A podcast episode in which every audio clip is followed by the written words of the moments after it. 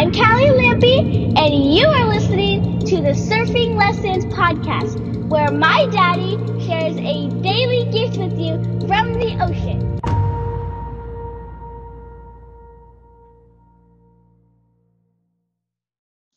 Hey, friends, welcome back to the Surfing Lesson podcast.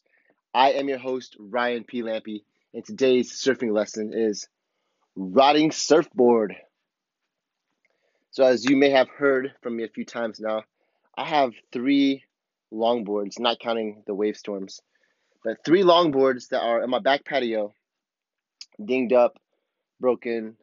One of them has quite a few nice chunks taken out of it. And it's been that way for probably at least three months now. I don't think I've, yeah, I haven't ridden them for at least three months. So two of them are under my trampoline, and one of them is leaning up against a fence. And the one leaning up against the fence is white. It's a degree 33. It's called the Ultimate. It's like a 9 or 9.2, I think. And, and um, it's all white. All white. And I dinged it up by surfing at leashless at Birdshit Rock. So I lost the board. Actually, think I lost the board like two times and it just got smashed up against the rocks big time. And so there's like chunks missing out of it the nose, the side, the rail, the bottom. And, anyways, I mean, I left it there. The winter season, I'm not really using those boards during winter. And I haven't really got a chance to fix them. I mean, I guess I've had chances. I just have decided to procrastinate, push it off. Hasn't been a priority to me to fix the three longboards and in particular this in particularly this one white one with the big chunks out of it. So it's leaning up against my fence. Excuse me. I just like choked on rice about an hour ago and it tried to kill me. Ha. Went down the wrong pipe. But uh this white longboard has these nice chunks out of it and it's been raining. Like it's been raining and then sunny and then raining and then sunny and then raining and it's been like that for the past few weeks. And I'm like, every time I walk by this board, I see like the foam getting a little bit more brown. It's like it gets all wet, soggy, and then the sun comes out and then it dries it up.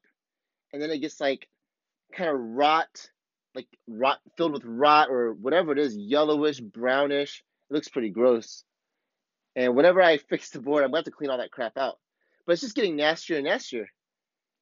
And here's the thing it's a surfboard, and I'm not a fool. I know that as I wait, as I let the board sit like that, it's literally going to get worse. Like, not only is it not going to get better, obviously, but it's not even going to stay the same. It's literally going to get worse. Especially as the elements, like if it was like in a dry place, underneath my house or something or inside the house, like it, it would probably stay the same. Wouldn't be a big deal. But outside in the elements, like it is, it's literally going to get worse. The foam is going to get more messed up. Whenever I clean it out and I fix it, I'm going to have to clean out all this brown stuff, the yellow foam, the brown foam. It just doesn't work. i have to fill it with Q-Cell and things like that. So I'm not a fool. I know it's going to get worse. And I'm literally watching it every day, every week, every month, getting worse. And then one day I'll fix it. Luckily, this board is not that big of a deal to me. Like whenever I fix it, I'll fix it. This thing already has over two dozen dings in it that I've fixed, and missing a nose, missing a tail. Fixed it all, and uh, fin fin boxes, like everything's been jacked up on this thing. This thing has been wrecked so many times, and when I get around to it, I get around to it. But this is what's crazy. I may not be a fool with the surfboard, but I've often been a fool in the past, and many of us this day are fools when it comes to letting things sit, sit around, hoping that time will make them better, and particularly relationships. See, I've been avoiding the surfboard because I mean I don't really feel like getting all my equipment out, getting my um, sander out, my masks, and, and all the stuff, because it's been a while. That means I have to go get like get it all out. And it's a big deal. It's gonna take me at least a couple hours, probably three hours, And so I've been avoiding it, I've been pushing it off. But it's just a surfboard. But we do this all the time as human beings. We do this all the time in relationships. I mean, really, we do this with everything. I mean, I used to do this homework all the time when it comes to school, work, getting things done. Like we always we procrastinate. It's a human being thing to do, thinking that that's not that big of a deal. But that's a whole nother story. I want to get specific with relationships. We often think that when there's something going on, like there's a disconnect. If me and Lucy, or me and the kids, or me and my parents, or me and friends, or whoever it is, I have a relationship going on. If there's a disconnect there, there's something going on. We're not seeing eye to eye. We have this fantasy that if we just leave it, time will make things better. Time will change things. Actually, more specifically, what we're usually thinking is that other person will hopefully change. Jesus, please change that person. I have heard that so many times.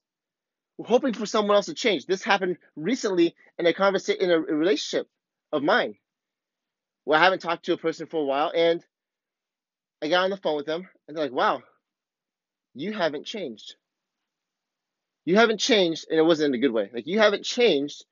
I don't even know why know, we're, know why we're talking. Like this person was expecting me to change for me to be acceptable to them.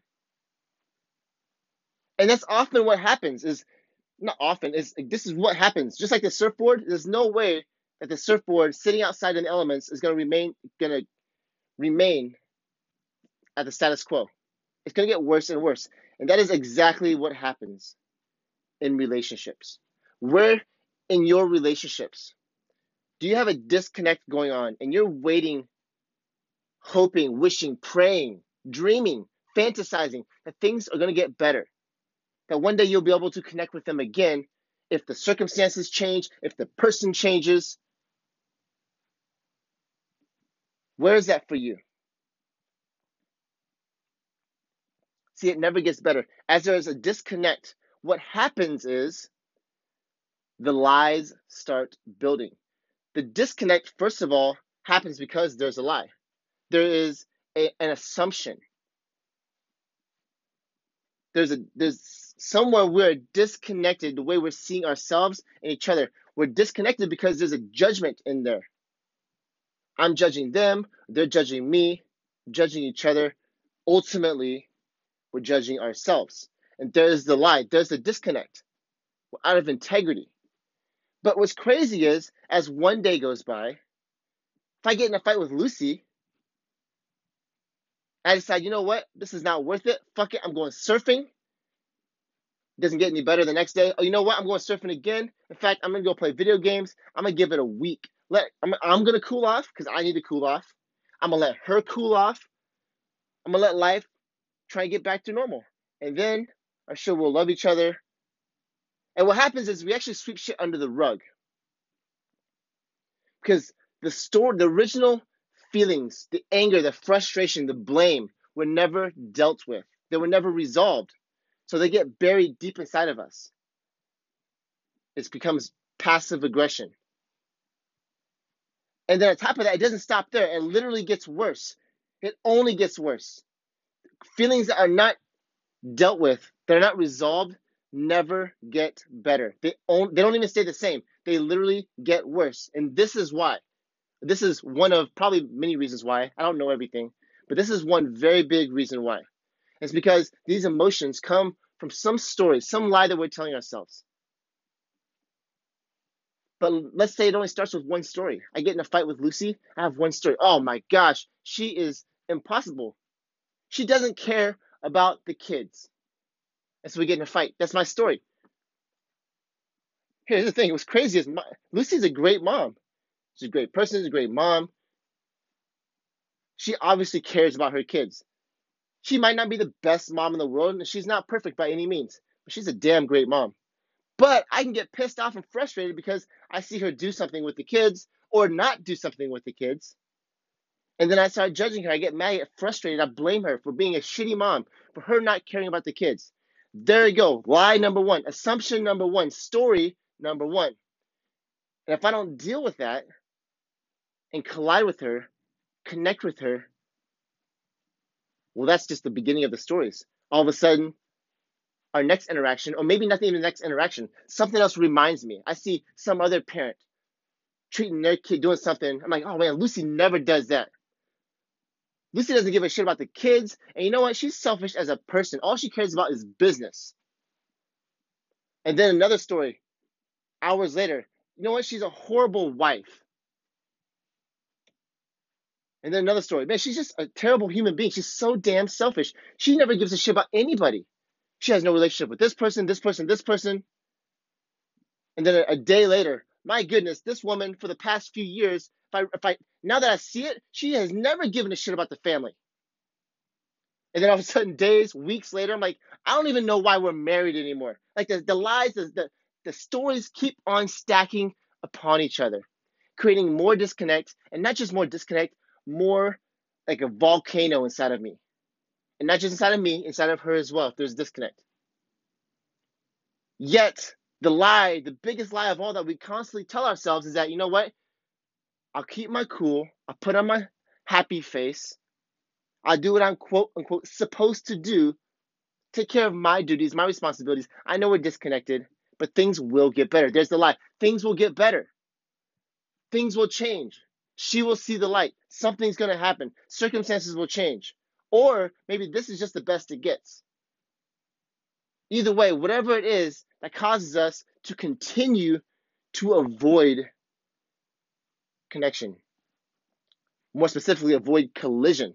Because this new level of connection, after we see these things about ourselves, these new judgments, the only way to connect again is to create a new level of connection.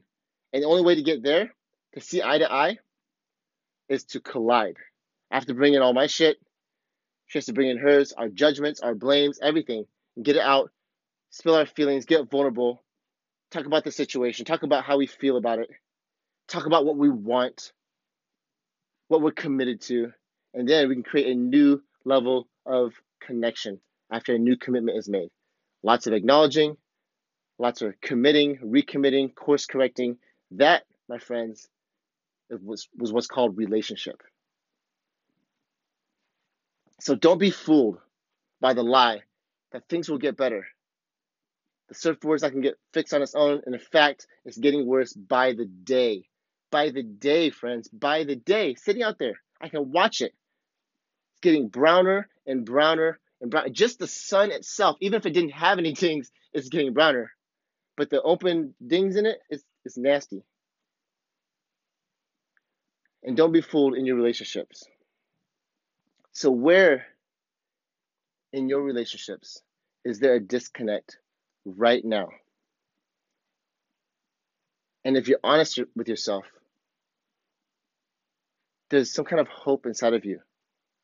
There's some kind of belief inside of you that things are actually going to get better without you having to force it to get better, without you having to fight and go to war with yourself and with that person to create a new level of connection. Where is that? And go make it happen. All right, guys. I love you. That is all I have for you today. If you enjoyed this episode, make sure you share this with a friend.